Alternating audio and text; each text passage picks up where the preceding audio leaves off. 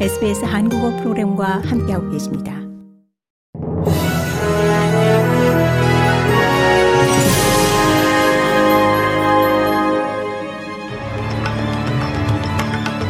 (12월 19일) 월요일 저녁에 SBS 한국어 뉴스 간추린 주요 소식입니다. 페니웡 호주 외무장관이 중국과의 수교 50주년에 맞춰 중국을 방문하기로 하면서 이 양국 관계 개선에 청신호가 켜질지 주목됩니다. 웡 외무장관은 21일 중국의 왕이 외교부장을 만나 제6차 호주 중국 외교 전략 대화를 가질 예정입니다. 웡 장관은 2020년부터 시행된 수십억 달러 규모의 중국의 대호주 무역 제재와 관련해 논의를 시도할 가능성이 큰 것으로 전해졌습니다. 호주 장관의 이번 방중은 2018년 이래 처음입니다. 주거형 노인 요양시설에 매겨진 등급이 오늘 일반에 공개됐습니다. 노인 요양 제공업체의 91%가 별 3개 또는 그 이상을 받은 한편 1%만이 최고 등급인 별 5개를 받았습니다. 노인 요양원 실태에 대한 Royal Commission의 권고 사항에 따라 연방 정부는 노인 요양 제공업체에 대한 비교가 가능하도록 5성 등급제를 도입한 바 있습니다.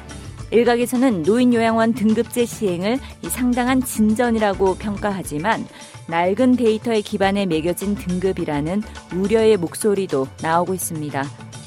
A리그 팬 경기 장난이 폭력 사태와 관련해 이 빅토리아 경찰이 23세와 19세 그리고 18세의 남성 3명을 기소했습니다. 이들 남성들은 경찰서에 잦은 출두한 후 보석이 허가됐으며 내년 2월 멜번 치안 법원에 출두할 예정입니다. 기소된 23세 남성은 부상당한 멜버른 시티의 골키퍼와 연관해 폭력 소요 및 폭행을 포함한 다수의 혐의로 기소됐습니다. 다른 두 명의 10대 남성들 역시 폭행 혐의로 기소됐습니다. 뉴사우스웨일즈주와 빅토리아주에서 오염된 시금치 섭취 후 의사 진찰을 받은 이들이 현재까지 최소 62명에 달합니다.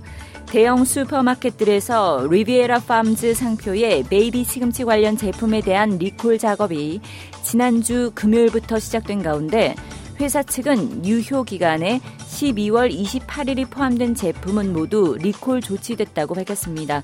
문제의 시금치를 섭취한 경우 환각, 섬망, 동공 확대, 심장 박동수 증가, 홍조띤 안색, 흐릿한 시야, 발열 등의 증세를 보일 수 있습니다.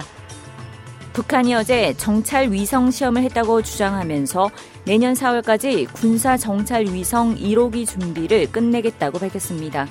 한국 군 당국은 준중거리 탄도 미사일이란 평가엔 변함이 없다고 밝혔지만 위성 발사체가 탄도 미사일 기술과 크게 다르지 않은 만큼 북한은 정찰 위성을 강조하며 시험 발사를 계속할 것으로 관측됩니다.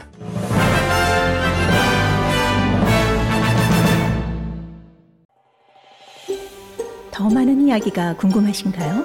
Apple Podcast, Google Podcast, Spotify 또는 여러분의 podcast를 통해 만나보세요.